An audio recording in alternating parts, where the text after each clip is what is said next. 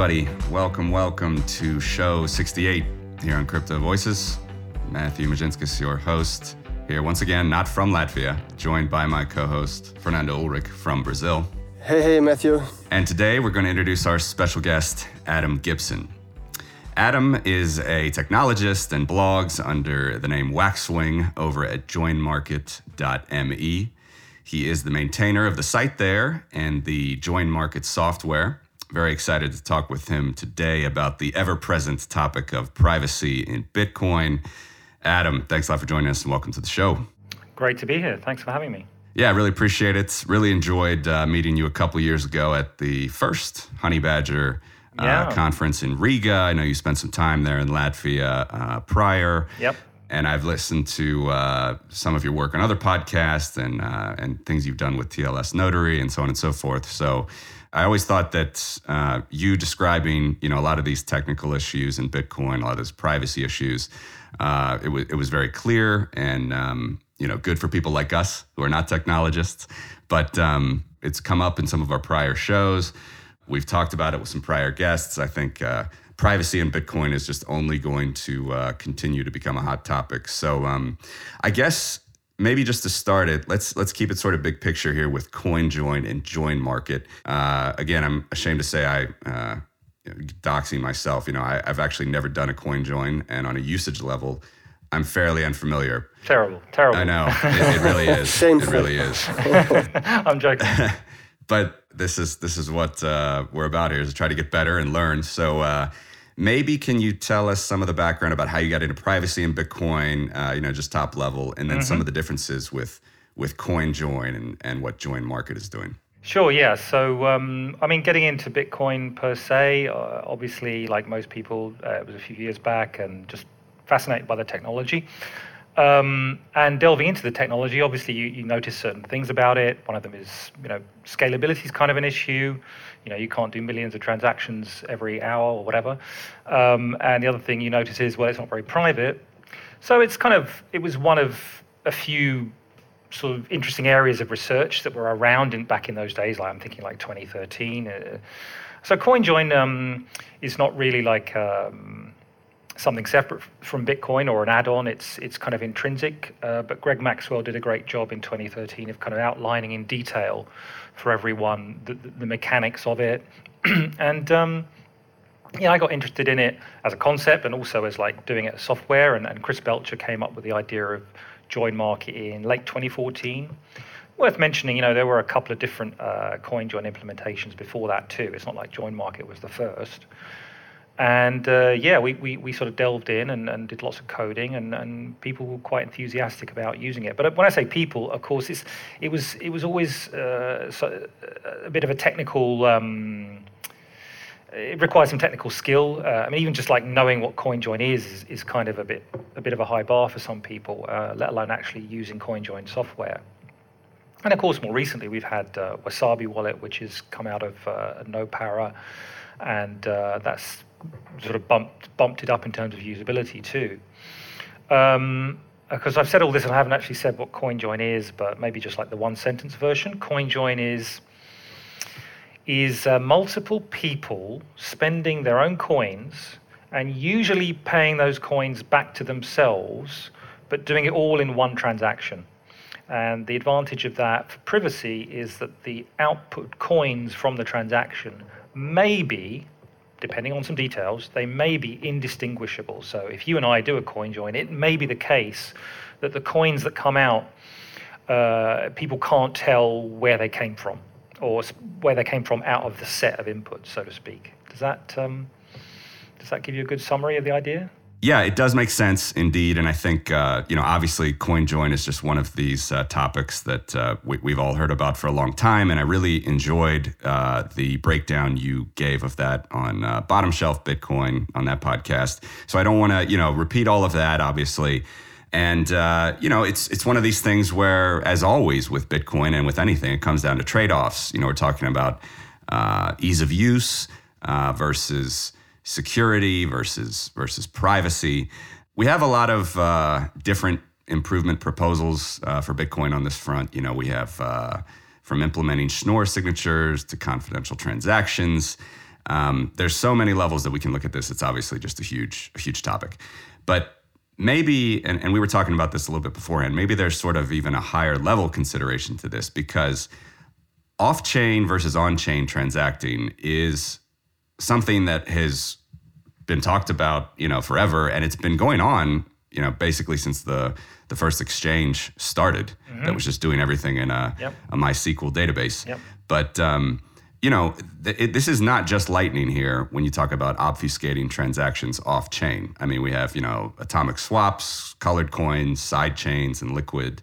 Um, you were talking about Chaumian tokens uh, with me before. I mean, we have lots of different uh, ways to uh, approach these trade offs when it comes to scaling, security, and then and then balancing that with privacy and ease of use. So it's just it's a huge topic. It's it's hard to sort of uh, know where to uh, begin. We might want to even just start looking at the difference between on-chain and off-chain transacting to to start. And again, this is not just Lightning. Sure. So I mean, if we approach this from the angle of let's say we came at this wanting privacy. So, like uh, I was saying, like, uh, oh, uh, I got interested in Join Market and, and CoinJoin as a, as a way of improving uh, users' privacy. And you come into it and you think, okay, let's start doing CoinJoins. Great. And um, so you start improving privacy by doing more and more CoinJoins. But then you start to think, oh, hang on a minute, what happens if this is really successful? Like, what happens if everyone is doing a coin join every day or something like that? You know, you're suddenly talking about, you know, God knows how many megabytes of data going onto this this weird blockchain thing that we're all using, and so you you hit that kind of idea of, oh, improved privacy might actually come with worse scaling. And that, that leaves a bad taste in the mouth. You're thinking, oh, there's something wrong here, right? We're, we're, we're coming at this problem the wrong way. And it's not just, I mean, that's just one concrete example, CoinJoin, right? And it's an important example. But there's others. Um, confidential transactions is an idea that's been out for, for, well, since early 2015, I think, was the idea was first proposed by Greg Maxwell. And um, people have got very excited about it for good reason. And it's been implemented in Monero, it's been implemented in um, uh, Blockstream's Liquid product, it's been implemented, and maybe other places, I guess other altcoins. And that's a really cool idea, but it, it actually shares this same pattern somewhat because with confidential transactions, you're going to create outputs which are somehow obfuscated in terms of the amounts. So the, we could just crudely call it blinded amounts. But in order to blind the amounts, it's kind of interesting that you actually have this same problem as CoinJoin, is that you're adding more data. So a crude way to understand it is if, if, the, if my output is one Bitcoin, then encoding that onto a blockchain, in other words, writing it out onto a, onto a transaction in a blockchain just requires writing the number one. I mean, that's not literally true. You've got to write 100 million because it's Satoshis, but um, but the problem is if you blind all the outputs, then you have to think, well, it's it's that number is not just a one anymore, it's some massive, weird, random number with no pattern to it at all. So that's a crude way to understand why any kind of confidential transactions or any kind of amount blinding is going to add more data to the blockchain. You're going to have to add a lot of random noise, you see. And this pattern repeats in many other situations where. Um, where you, you, in order to gain privacy, you kind of lose scalability. Um, and then there's other kinds of trade-offs, like um, as you were mentioning, you know, we've got various trade-offs to worry about here. Like, there's also a, a kind of a trade-off between privacy and security as well. Like, okay, in the case of CoinJoin, we create these massive transactions. There's, but there's no real security trade-off, which is cool because the great thing about a CoinJoin is it's atomic. Even if 10 like complete worst enemies all get together and do a coin join. They can't steal from each other because the way a coin join works is everyone gets to look at the transaction before it goes through. And it either all goes through, so everyone gets their money, or it, none of it goes through, so no one gets their money. Or no one, you know, uh, changes the position of their money, so to speak. So with CoinJoin, it's all about the scalability trade-off. But with other tra- other um, technologies, it might be more about the security trade-off to get privacy. So, for example, I'm going to use confidential transactions again as the example here. But the security trade-off there might be um, might be the fact that although uh, we've got like a really high security of knowing that all these blinded amounts are not fake like coins, we haven't got perfect knowledge that there's no faking going on there. We could maybe talk about that again later if we want to. But another example might be Lightning. Like there, you might trade off you might get a better privacy from Lightning. Uh, you do generally, although it's a complicated question. It's definitely better privacy. But you kind of trade off a little bit in security because you've kind of got to stay online a little bit, even if it's you know watchtowers and so on and so forth. Um, there's there's this once you put money into the Lightning Network, it's, it's in a sense in a, in a kind of spending state. So you know you've got to worry about reorgs, which you don't really have to worry about if your coins are at rest. You've got to worry about um, if if somebody broadcasts an old state, you've got to be around to, to reclaim and, and to, to sort of penal, penalize that that. So you get these kind of security trade-offs, and something even like to the extreme of something like Zcash, where you've got a very uh, sophisticated cryptographic construct which tells you that yep, all the coins are following the rules. The rules of the system are, you know, coins could go from here to here under these conditions. All those rules are being followed, and nobody has any idea where the coins went, right? Because it's completely obfuscated by cryptography. But you've got to trust the cryptographic uh, uh, primitives underlying it, and you've got to trust the implementation of those cryptographic primitives, because even even like comparing the same level of cryptographic security between the uh, between a sort of blinded and unblinded uh, case. Um, the problem is in the blinded case, you don't even know whether the rules were broken or not. You don't even know whether the code was written wrongly or not. You see, so um, sorry, I'm going on a bit long. There's, a, there's various uh, trade-offs. I want to really get in mind the idea of the trade-off between security and privacy and scalability. There's kind of like an interlinking there, you know. I mean, this this is all very fascinating, Adam, and it's very enlightening. Everything. My question then would be: Today, what do you think is the practical the practical reality of privacy with a pseudonymous but transparent ledger? Yeah, um, I think it's important that we, we ground ourselves in reality. So I, I appreciate the question very much. And the reality today is that, with the exception of uh, uh, some sort of edge cases and to some extent Lightning, uh, mostly we're using a transparent ledger in Bitcoin, but um, we should not forget and we should not lose sight of the built in privacy sort of mm, model, let's say, that Satoshi created uh, of pseudonyms. So as long as we don't reuse addresses, so every time we receive money, we receive it at a, at a new address, uh, then we have this quality of like every address is like its own little identity, and that identity just takes a coin and then spends a coin, and that's it. And people have a tendency, I think, in in the modern Bitcoin world, shall we say, to overestimate how easy it is to trace coins with certainty. Um, so blockchain analysis companies can do a lot. Uh, a lot of what they do is metadata. A lot of what they do is KYC AML data from exchanges. They do do some blockchain analysis using at least the basic um, primitive heuristics, we should call them. Um, I don't want to go into the details, but they can sort of trace somewhat coins going along from one place to the other. But do not underestimate the pseudonymous uh, model, because if all of us didn't use exchanges, if none of us used KYC AML, and if we simply traded between each other, then it would be extremely difficult to know where a coin came from and so on and so forth. Um, of course, that's not the practical reality. There are such things as merchants, yeah. So people have to a- advertise themselves as being willing to accept money in exchange for goods, and that opens up the fact that because it's a transparent ledger, people can exploit that to sort of identify flows. And so the, the practical reality is it's far from perfect. And because it's a transparent ledger, it will never be perfect, no matter how clever you are with coin joins. But at the same time, you know, nuance, the practical reality is also that it is far from perfectly traceable. So please don't get the idea that every single you know coin could be traced back to its exact origin, which is what a lot of people think, and it's just not really like that.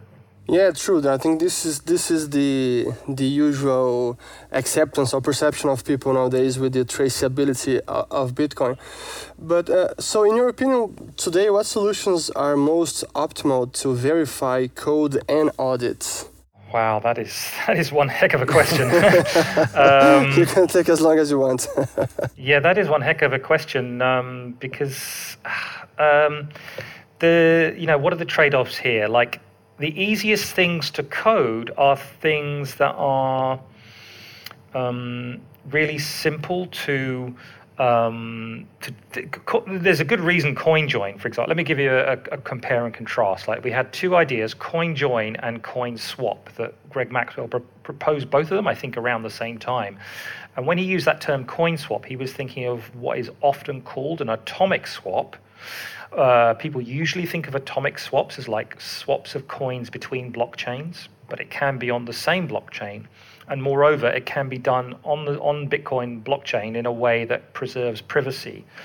So if we compared CoinJoin and CoinSwap as two technologies or two, um, what's the word, algorithms, not, not the word, protocols, uh, two protocols to improve privacy, one of them has been implemented pretty extensively and the other one has not been implemented at all. And the reason for that, I think, is because a CoinJoin has this very simple atomicity, like I think I mentioned it earlier, where either everyone gets the thing done or nobody gets anything done and nothing happens at all. And there's no real issues uh, worrying about the blockchain per se. And I think it's kind of a subtle but important point that whenever you do things where there are kind of atomic swaps, and by the way, you know, uh, Lightning's sort of network element is very crucially based on what's called an HTLC, which is kind of like an atomic swap um, whenever you have that element, you've got to worry about um, what, like what's happening between blocks. Like because whenever you have two transactions as part of a contract, two or more, the problem is that one of them may confirm and the other one may not, and that's that's very crudely the, the basis of the, of the, of the issue. So there are there are there are practical um, there are practical limitations in terms of building out very complex uh, contract constructions in, in the real world. So that's in terms of coding. In terms of verifying and auditing, well, um, if I could pick up audit, the, the thing with auditing is, I think, very important, and I think people are really starting to clue into this now, is that the more complex the uh, cryptographic uh, constructions and, and particularly the cryptographic assumptions. So, so to give you an example of that, I mean um, a cryptographic assumption in Bitcoin would be that given a public key, you cannot uh, derive the private key. And that's, that's a very simple, uh, it's called the elliptic curve discrete logarithm problem. That's a very simple example of a cryptographic assumption that we use. Uh, but, but the more we use these cryptographic assumptions to kind of ensure uh, properties of systems, uh, the, the problem is because by its nature, cryptography kind of blinds things. It makes it um, there's a randomization, which means that the output doesn't show the input directly. Um, I'm trying to think of the right way to explain this. Like, uh, if you have blinded output amounts, let's let's give a concrete example. Let's say we've got a we've got a cryptocurrency. It could be Monero, Bitcoin, Zcash, whatever, and the amounts of the outputs are blinded. Um, if your cryptographic assumptions hold correctly, then the the amounts will not be you won't be able to create a million coins out of nothing. You know, that's part of the, the we call that kind of binding property. We, we, we, we're not allowing the amount to just vary or change. Um, if you uh, if however there is a problem, and this problem could be this is the subtlety I think people perhaps miss. The problem could be in that the cryptographic assumption is not as strong as you think it is. Like maybe there's some clever algorithm to break it or the problem could be that when you wrote the code, you missed some important, very slight detail that screwed up that cryptographic assumption it no longer holds. Or it could be some kind of mixture of the cryptography and the mathematics in the code. But whatever the vector is that makes the thing go wrong, the fundamental problem is that because the amounts are blinded, you don't know that it went wrong. And, and that's why when we talk about auditing, it's not enough to just say, oh, yeah, I read the code and the, the greatest expert in the world read the code and it's definitely correctly implementing the algorithm. It, it, it's, it, that's just not the level of security or, or, or, or, or surety I think we need for something like the output amounts in a blockchain. You know, and we saw concrete examples of this, like like Monero had a bug, and I think it was fixed in early 2017, but it was on the live mainnet for some considerable time that would have allowed people to print money, and it was simply a mistake uh, based on some small detail of the cryptographic construction of the system. Okay, they used uh, the Dan Bernstein's code, and it had what's called a, a, small subgroup, which meant that you could create a public key that was like a kind of naughty public key, basically, that allowed you to do this and that allowed you to actually print money. Now they were lucky in one sense because that specific bug did not have the property that it was hidden that it had been exploited. So actually, you would have been able to see if anyone had exploited it, and it wasn't exploited. So that's lucky. But you know, Zcash more recently had a similar problem, where but it was even more complex, right? I mean, the the, the actual zero knowledge uh, proof technology there is is something I don't understand yet, although I intend to learn more about it. But it did have this property where somebody could print coins and nobody would know about it. And that is absolutely catastrophic. So, auditing, I think, has this very special property in this, in this blockchain space that it doesn't have in other software. And you know, in terms of verification, I mean, well, uh, the nice thing about verification is in all these systems, the idea is that verification should be cheap. Um, if we can take stuff off chain, sort of going to the other side of the spectrum here of the ideas, if we can take stuff off chain and we can verify things. Um, at the client side, so to speak. So, so the participants, the crude example, Lightning. Okay, Lightning. The participants are the ones doing all the complex cryptographic instructions, uh, computations, and verifications. They're not happening on the blockchain until you finally, you know, close the channel or something.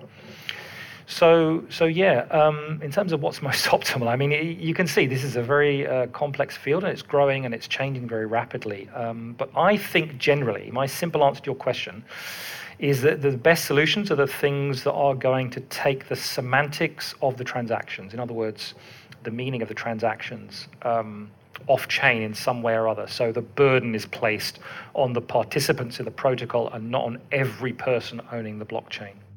Hey, everybody, just want to take a moment to tell you about our product sponsor for this episode, Crypto Tradesmith. If volatility and FOMO is just too much for you, Crypto Tradesmith will help. By signing up for Crypto Tradesmith, you'll get risk management tools and over 50,000 trading pairs to help you manage your portfolio. Price your portfolio in dollars, price it in Bitcoin, price it in Litecoin, as you wish. You'll get custom email and text alerts when a volatile point or trailing stop is triggered. You'll also get access to Dr. Richard Smith's proprietary green, yellow, red light indicators and a ton of other great tools, such as Portfolio Risk Analyzer and Rebalancer. This is risk management software. This is not day trading software. It's amazing. We endorse it. And by the way, if you use it, you can manage big picture Bitcoin portfolio strategies like stop loss and buy orders completely off book. Your exchange will never know what your strategy is. So it tandems very well with managing your own keys which you should do. So sign up right away on our special offer page, cryptovoices.com slash tradesmith offer, cryptovoices.com slash tradesmith offer. You'd be helping the show out, cannot endorse the product highly enough, and also check out episode 55 where we interview the founder of TradeStops and Crypto Tradesmith, Dr. Richard Smith. Let me take a break on the on the technical aspects. I mean, this is a fascinating discussion, but I want to take a step back and and and have a. I think it's a two-part question. First, uh, I would ask. Uh, uh, if you could make the case for privacy, because we're just here taking for granted that more privacy on chain or off chain is desired. So then, why do we need more privacy? This is the, the first part. And then the second one is especially for on-chain uh, more privacy for or privacy enhancements we need consensus.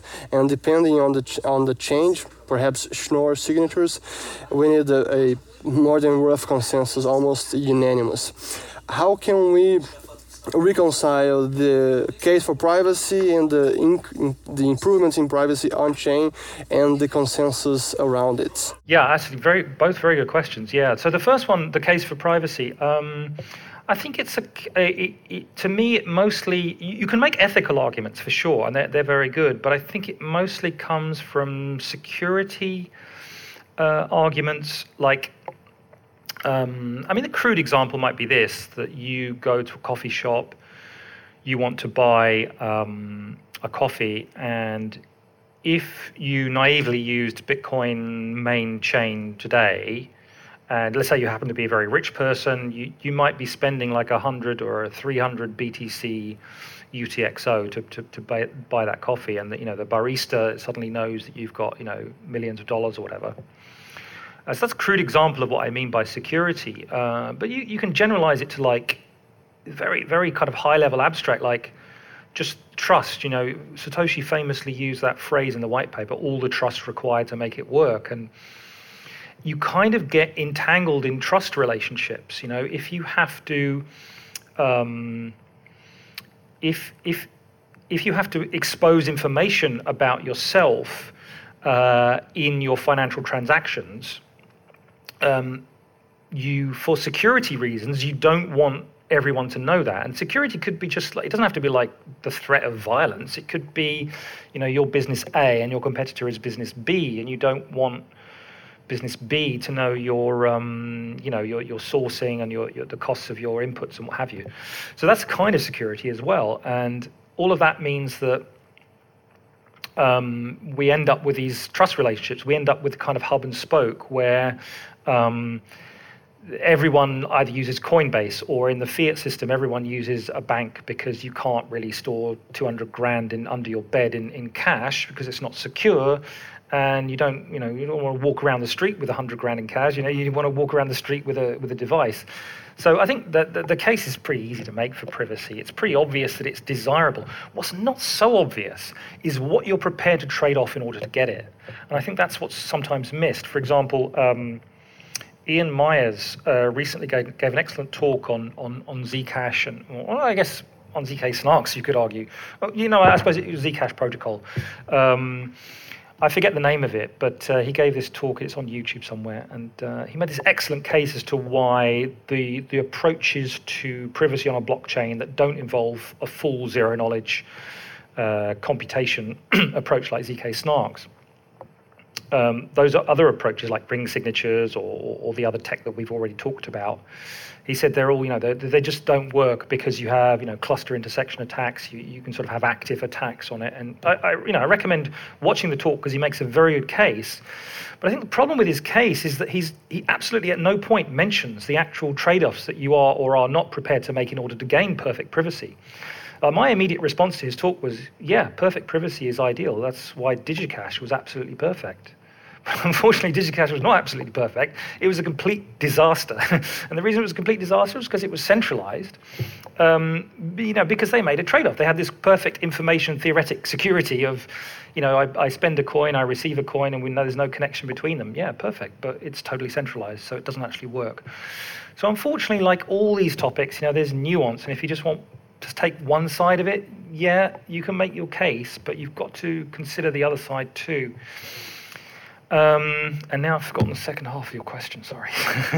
was regarding the consensus around changes ah, to yeah. improve privacy on chain. Yeah, that's this is a very big topic. Um, yeah. When it comes to Schnorr and when it comes to CT, confidential transactions, I see those as very different. Um, first of all, Schnorr is like intrinsically a, a soft fork because it's a new feature. Whereas CT, I mean, I think I've heard people argue about whether it's a soft fork or it has to be a hard fork or not, but that's not really the point today. I mean, Schnorr is because it's a, it's just another signature type. You could argue about it, but it's not like anyone has to use it, right? So I think in terms of consensus, and I also want to make the point, since I'm being given the platform to do so, and I, I, I like to make this point wherever I can.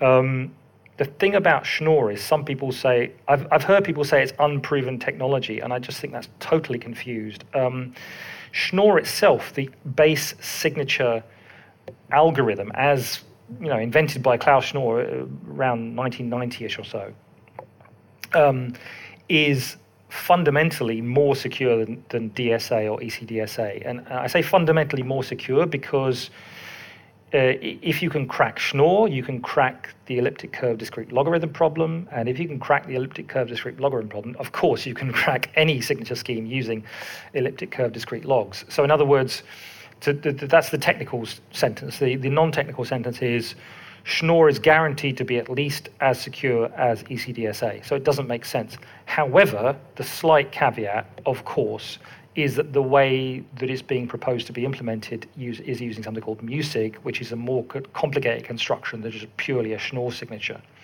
But at the end of the day, it's all about all of this stuff. It's about like this is an optional way people can do transactions. So I really don't think there's a huge consensus issue around Schnorr, although you know people can make up all kinds of politics. But when it comes to CT, you see it's very different, right? Because the, the reason it's very different is because if you blind the amounts, as, as, as I explained earlier, You've got to use some cryptographic assumptions in order to blind the amounts, no matter how strong those are, and they are pretty damn strong. I mean, I'm reasonably confident in both in the tech and, and, and in the people who, who, implement it. Um, but, you know, there's, there is a change there in, in the security uh, assumption of the whole system, which there isn't with um, with Schnorr. Now, uh, you know, people have, have, have, come up with ideas about how to get around that, and I'm, I'm very open to ideas, and I'd, I'd love to see some form of CTB. How to put it? I'd love to see CT, I should say blinded amounts, you know, be available to Bitcoin users. Exactly how it's going to be available is debatable. You could argue it's already available because they can already move coins into Liquid, the side chain that Blockstream runs. But you know that's a kind of a federated model. It's a different thing, and then there's issues of pegging in and pegging out, and so on and so forth. But I'd love to, I'd love it to be a thing in the future. But consensus-wise, something like that would be tricky because it impacts every user. Let me stop you there, Adam, because I think this is uh, in line with uh, the next question I wanted to ask, which is also I think a two-part question, and uh, it, it goes back to the on-chain versus off-chain because I think this is still a, an interesting topic that might not be as talked about as much when it comes to privacy. And I, I guess the first one is, um, as you mentioned, like we may be able to do something like CT, uh, or you can classify it that way if it's done on Liquid or in a side chain. Uh, I, I, mean, how much merit do you think should be put on?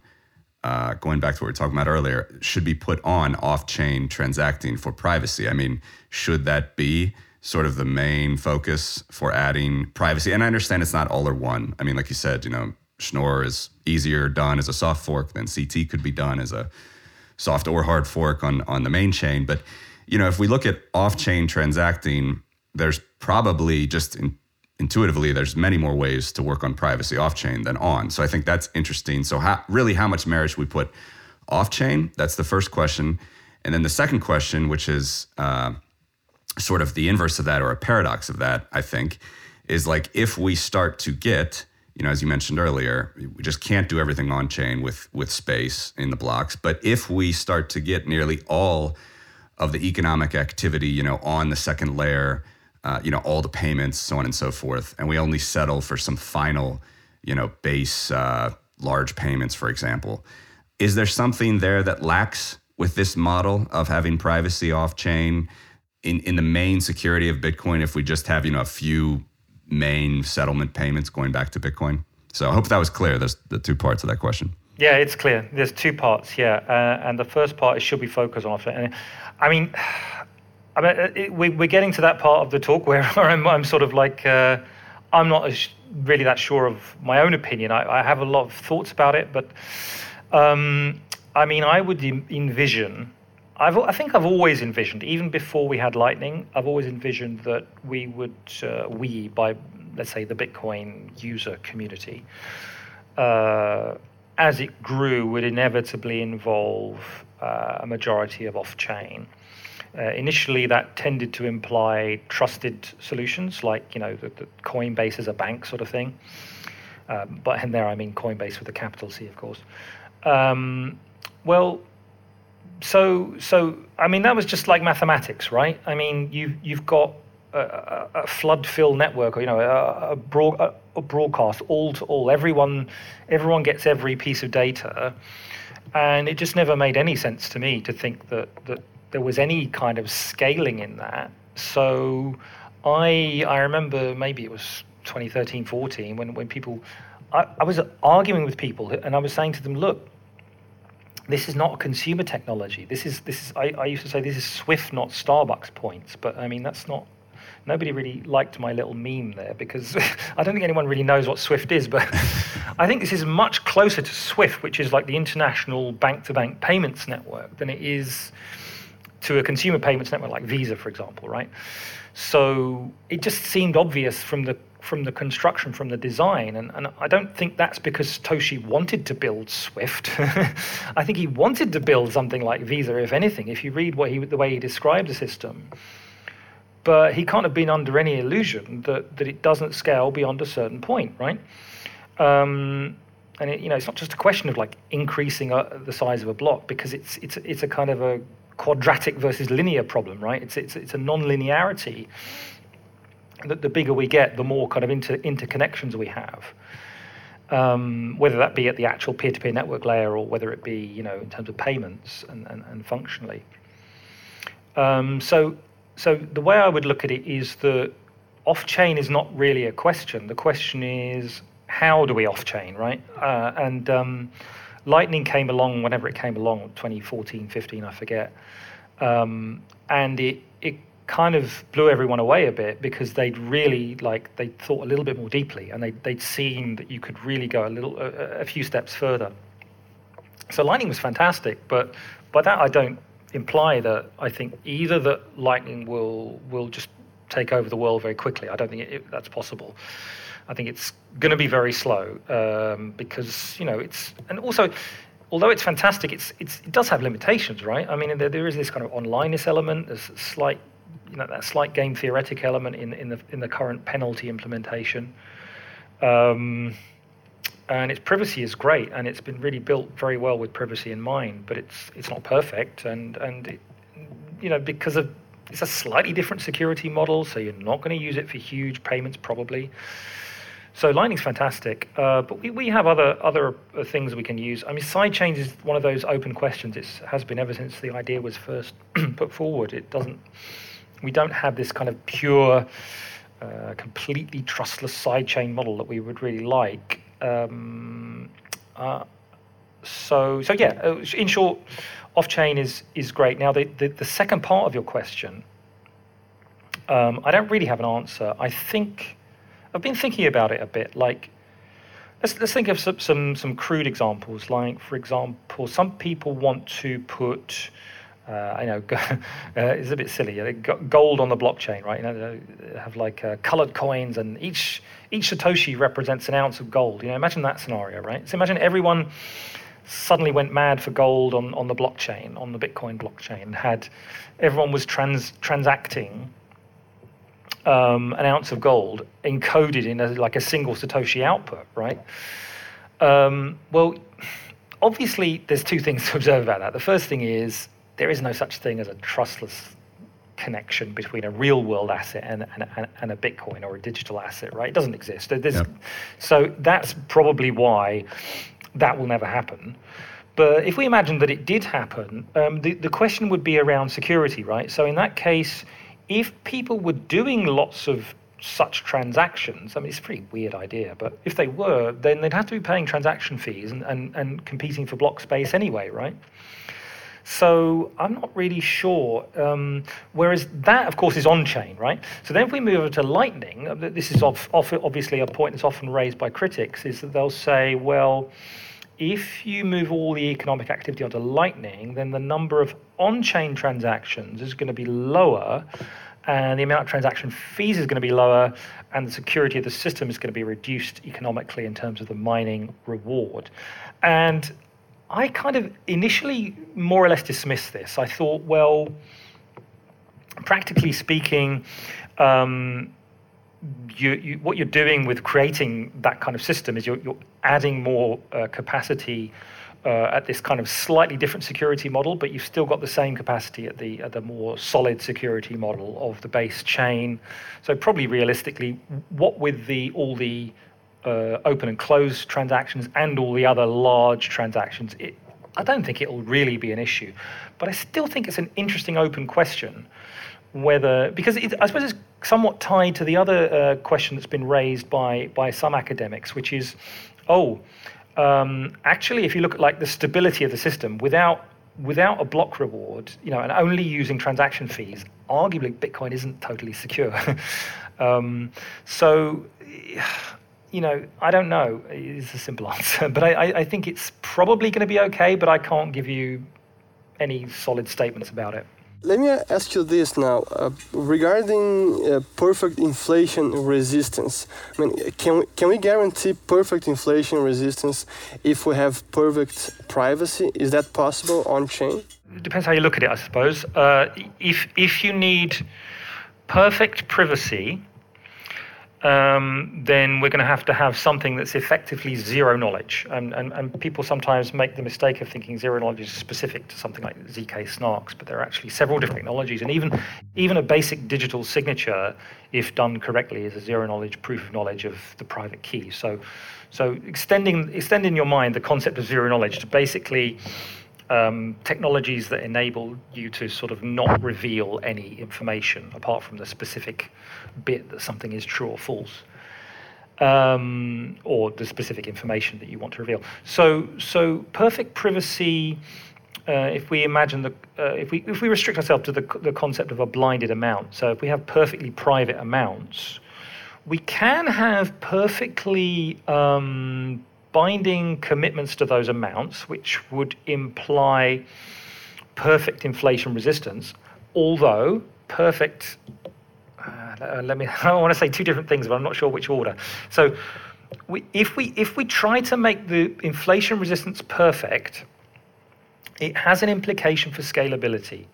And it's kind of technical to explain this, but it, it can be explained. I, I wrote this. Uh, I explained this um, in in an early section of my of my um, write up on bulletproofs. It was um, it was called From Zero Knowledge to Bulletproof. If you look that up online uh, under my name, I think you'll find it.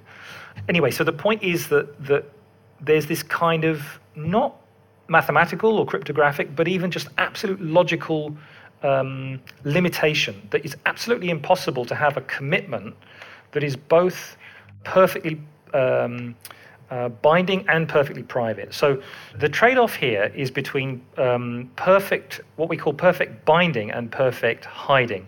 And perfect binding means um, you know, like logically for certain, no matter what computer someone's using, perfect binding means you would not be able to print, print new coins in a hidden way, right? And perfect privacy means that's easier to understand. It, just means nobody can tell what your the amount of your coin is, no matter how powerful their computer is. The opposite of each of those is computational instead of perfect. So you could have computational binding, which means that uh, nobody can print new coins unless they have like a quantum computer or some incredible like algorithm that nobody's thought of, or um, uh, computational privacy the same for privacy. So, like if they have a quantum computer, that they can they can actually um, unblind and see the real amount. So it's pretty clear that for most people, it's more important to have um, perfect uh, binding because we don't ever want because this is a global system and we don't if, if all the amounts are hidden we don't want there to suddenly be millions of new coins that nobody can see. So it's it's clear that for most people anyway not everyone that perfect binding or perfect inflation resistance is the more important of the two. But it's important to understand that there's a kind of logical theorem. It's not even like dependent on any assumptions. You, you, you can't have both at the same time. You can't have perfect both. You can have perfect one and computational the other and to most cryptographers in most like scenarios in the past, this has been like, well, it's true, but it's it's okay. Like they, they treat it as okay because computational is kind of almost like sci-fi. Like somebody could break it with some billions upon well, not even billions, uh, two to the 256 operations or something like that. You know, because nobody has such a computer, we just treat it as okay. But in in Bitcoin, we're particularly paranoid about this. Uh, if it's hidden, particularly, you know, hidden inflation resistance is, is kind of a disaster, and we we kind of saw that weakness appear in Zcash, although you know so far the argument is it hasn't been exploited, but how can we know, right? I mean, it's not necessarily easy to know. Yeah, very good. Uh, I, I want to now pivot to maybe some fairly specific questions uh, from the perspective of a Bitcoiner. So the first one would be, uh, you know, say you're a Bitcoiner, uh, you you appreciate privacy, you appreciate inflation resistance, perhaps even more. Like you said, perfect binding. Obviously, most people would uh, prefer that. What maybe should your view be on altcoins uh, in general and privacy coins in particular? Do you think that they add any value to the Bitcoin ecosystem? I don't really have a clear answers to this, but um, I can talk in general terms, especially about like the, the, the the history of people trying to make privacy coins.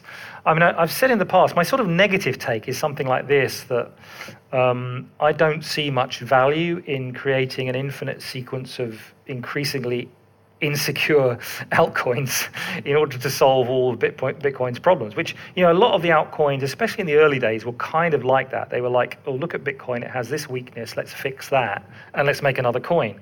And it seems to me like that's that's like the beginning of an infinite regress, because then your, right. your coin will have its own weaknesses, and somebody, and that's exactly what we've seen, right? I mean, you know, uh, Bitcoin and Monero, and then there was Bitcoin Dark, and I don't even remember the names of all these things. There's, there's hundreds of forks of forks of forks. Um, so that's that's a kind of very high level reason why I don't particularly like the altcoin approach. Um, now, of course, it is true that in a few cases, and Monero is maybe the most obvious example. Uh, there's been really interesting research done around one or two of these coins, and they developed interesting ideas. Uh, Zcash, of course, is similar. I I've, said a couple of negative things about Zcash in, in this in this, but I it should be patently obvious that the, the, the, development of such a protocol is an incredible achievement, really. I mean, even if it's, you know, whether it's perfectly secure or not, I don't know. I'm, it's not like I'm the expert. But it, it's an incredible idea. You know, you, you have a you have a, um, uh, a block to have a blockchain where basically there is no transaction graph whatsoever. Uh, is, is is really incredible. So so yeah, um, the question is, you know, I, I think the other thing about this is maybe an unusual perspective. I'm not sure about that. Um, another reason I think altcoins are less interesting than some other people find them is because I'm a bit of a proof of work maximalist. uh, because I actually, for a long time, well, I've always just thought that proof of stake was a fundamentally just wrong concept. It just to me, it's it's quite arrogant to say this, but to me, if you think proof of stake is a good idea, it means you never understood proof of work in the first place. yeah. And um, because I think that, um, that has implications if you think about it, because there's a finite amount of energy in the world, whereas there's not a finite, not realistically, a finite amount of like. Uh, computers, I mean, it's not the same order of magnitude, right? Everyone can run 50 different proof of stake blockchains, a million different proof of stake blockchains there's no limit. But you know, energy is something where we all have to compete for it. Right. Um, so to me, um, because I'm, I only think proof of work actually makes sense. It's it's almost like, well, yeah, we can make other coins, but what we're the real goal here is to create a kind of um, something that's ideally impervious to state level attack. Uh, because if you don't go the whole hog, it's almost like you're kind of playing a bit of a game. You know, you, you you're always ultimately subject to the to the rule of, of man, so to speak, rather than the rule of uh, the rule of uh, mathematics. Um, whereas if proof of work works, then it should work at scale, and it should really be one blockchain, in my opinion. It's interesting to me that you uh, defaulted back, you know, in a discussion about privacy and uh, privacy coins, you've defaulted back to proof of work as being sort of the most important thing. And and mm. by by definition, I think you know inflation resistant, uh, state resistant, you know, sound money sort of issue. At least that's how I'm yeah. reading. Yeah, there's definitely a crossover, isn't there? Although it's not. perhaps I did slightly drift off the point, but but but yeah, it is somewhat related, isn't it? Yeah. Yeah, but I mean, with something like uh, Monero, I mean, that's proof of work, correct? Yes, absolutely. Yeah, yeah. But that's that's kind of my point is that is that I don't think we need, we really want to be creating a very large sequence yeah. of, as I say, uh, increasingly insecure, uh, smaller blockchains. But it's not like I don't see the the the the, um, the, motivation. Of course, I see the motivation. I mean, if you read Monero's uh, white paper or CryptoNote, whatever it was called, you know, it was basically a long list of all the ways Bitcoin's rubbish, and here's how we're going to fix it all, um, which is which is fine. But um, I think that now, if, if we were to be a bit more sort of objective and say, oh, let's forget about what came first and let's forget about, um, you know, the size of the systems, whatever, just look at the actual design of the systems, then I would say that Monero is very interesting, but um, we have this kind of scalability trade-off that I think is very, very fundamental, and, and, and often advocates of these uh, other coins don't really pay attention to. Is that you don't have any sense of unspent? Uh, sorry, you don't have any sense of spentness in in those kind of blinded blockchains, or or, or in in Monero's case, it's just that the um, they use ring signatures, so they, they source a coin from multiple potential original coins, which means that none decoys. of the original yeah exactly decoys, which means that none of the original coins are ever officially spent, so to speak.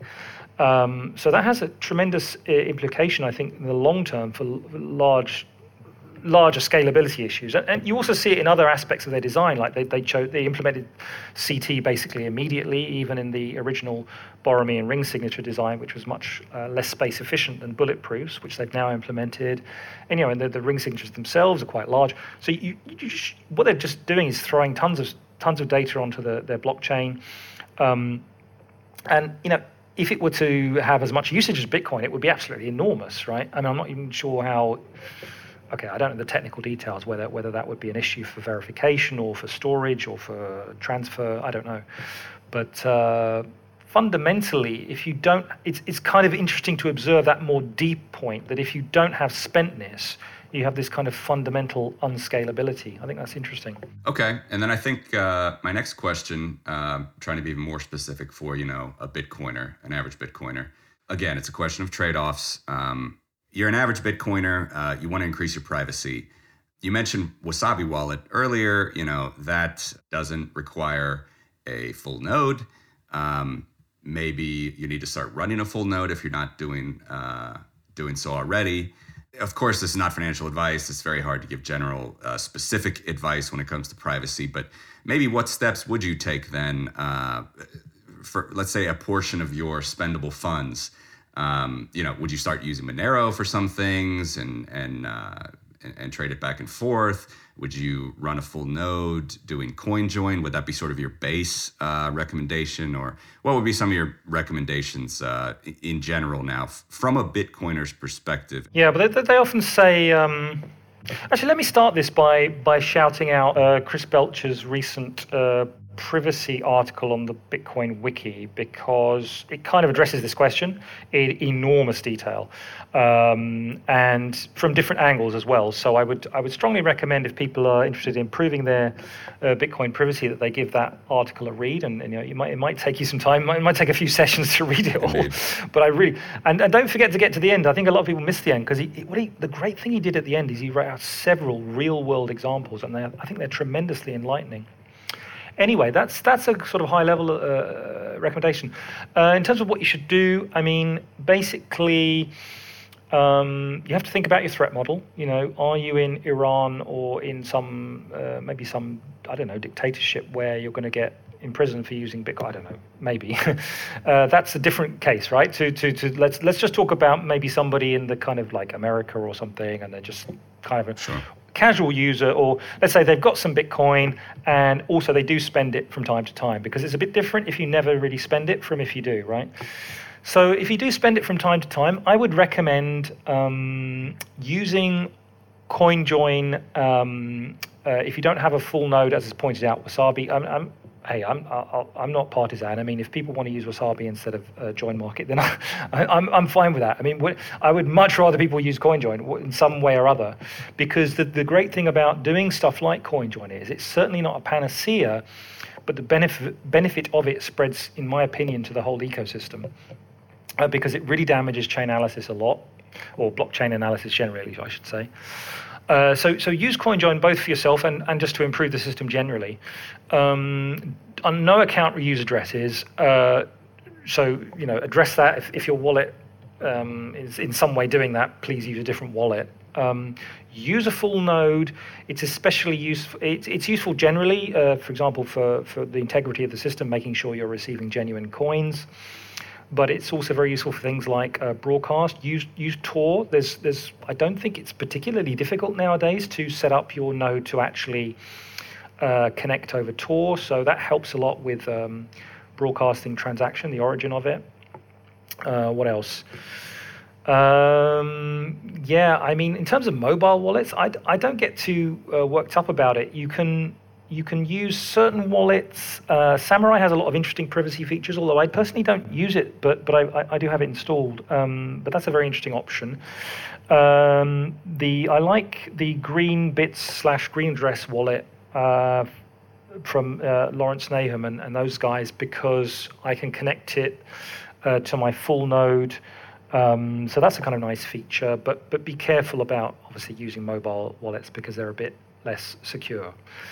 Um, this is just a scatter a scattergun approach. Sorry, I'm just saying a few random things. I, I don't really have a yep. like a. Do you have any thoughts about Belcher's uh, Electrum personal server? Because I Oh yeah, that yeah. That's uh. I've actually yeah I use I've used that. Um, it's um, it, I don't know if like a complete noob can can use that kind of solution. Probably they can, but it's well even if it is a little bit difficult, you just have to do one thing and then it's set up. So the great thing about it is that you can um, get the Electrum interface. Which is quite is very full featured, including stuff like hardware wallet support. Um, connected to your full node, but you don't have to have some kind of massive um, uh, indexing, which is a bit of a pain. Uh, so that's the really nice thing about Electrum Personal Server. Yeah, all, all good thoughts there, Adam. Um, it's obviously we can uh, just keep going down the rabbit hole here when it comes to privacy. I wanted to ask maybe one more uh, slightly off topic uh, to close it. You know, we had this uh, very interesting bug that the Swiss uh, ballot system, uh, you know, their cryptographers were trying to implement this electronic ballot system, uh, private, mixing, anonymizing all of these uh, votes. And it turned out that the Zcash team, I believe, proved that there was a bug that basically could allow an attacker to mess with this anonymizing of the mm-hmm. votes and essentially mm-hmm. mess, you know, Yeah. mess up the entire Yeah, voting I know the story. Yeah. So, what do you think about that, both from just a specific sort of interesting security find to, you know, extrapolating to like how how useful is some of this technology going to even be when it comes to something like voting? Yes, it's a very interesting case study. I mean, I, I, I should caveat, I, I've only just like read some sequences of tweets about it. That's not the same thing as actually like, oh, I did scan one paper about it. But um, fundamentally, it's kind of interesting that the, the actual technical problem, if I understood correctly, is, is, is somewhat connected with something we said earlier. We were talking about the uh, perfect inflation resistance and perfect privacy trade off with something like confidential transactions, and very closely connected um, because what they use is something called a Pedersen commitment. And a Pedersen commitment is basically, how can I explain it simply? We all know the idea of a pub key, a public key with for your, you know, your Bitcoin address, whatever, your, your Bitcoin Yep. well, imagine you had two different public keys, um, put and you, and you sort of add them together. You put them together, and one of those public keys contains the actual thing that you're like committing to, and the other public key is like a, a randomness, which which hides and blinds the thing that you're committing to. And this is a really cool construction, and it's used like everywhere in modern cryptography, uh, at least the things I study anyway, not everything perhaps. But um, yeah, we use it in confidential transactions, which is why I mentioned that. But it was also used in this uh, this voting uh, system, and as I understand it, they, they made a really elementary error where they didn't do what's called uh, nums. So this is a, a, a nums means nothing up my sleeve. and wh- what it is is in cryptography, you want to create some object which you can prove you don't know the, let's say, secret key for it. and the way you do that is you do something like, you know, you just hash some sentence like, you know, hash crypto voices, uh, and that produces some random string. And it's absolutely impossible that the, the public key corresponding to that random string, you, that you could know the private key and it's absolutely crucial to the security of. I mean, it's, it's like it's like it's like 101. It's like what a Pedersen commitment even is. Uh, it's absolutely crucial that you have this nums property, and the fact that they actually created the Pedersen commitments where instead of doing that, they just made up a random number and turned that into a public key. It's, like they created the private key and turned it into a public key. And the, and, this, and the absolute basis of security of the system was that that private key is not known to anyone, but they just generated it in code. I mean, think about how stupid that is. That is incredibly stupid, because it means the whole, all of the, the cryptographic like security assumptions are all totally broken, uh, and that is, uh, you know, I, again, I must caveat. I, I didn't study this case in detail. I only just know it offhand, but that is appalling. But uh, I think I saw something like that maybe one other time uh, in somebody's like prototype code, but just it's just professionals just would not do that, and that is just insane. Um, so, what does it illustrate? It illustrates that if you combine very sophisticated, modern, like abstract technology like cryptography with bureaucracies and systems and what have you, and you know, third-party contractors and all, you know, you know how it is in the real world, right? With governments and contractors and all this stuff. So much money gets wasted, so much incompetence, so much just rubbish, right? And imagine mixing that up with like really cru- crucial cryptography, which d- d- defends people's like personal rights. It's just a nightmare.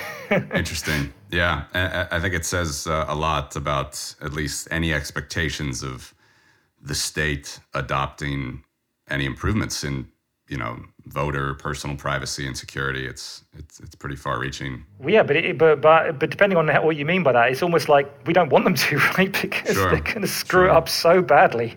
And if this is an example.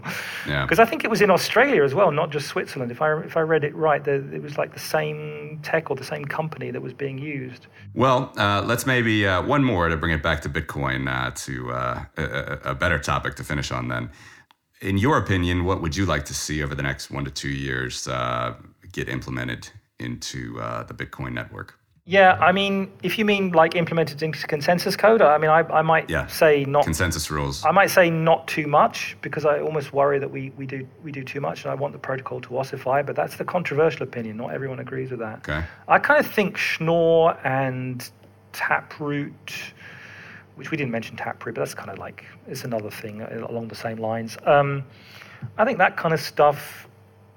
Yeah, let's let's let's see that in because you know it's optional and it's going to be super good for privacy and, and, and various like contracting technologies. And it's 2020, the the roadmap for that. That they will right? they will vehemently like disavow any kind of roadmap. By the, by they I mean just generally Bitcoin core developers. And sure. but yeah, I mean I from what I hear, I can imagine.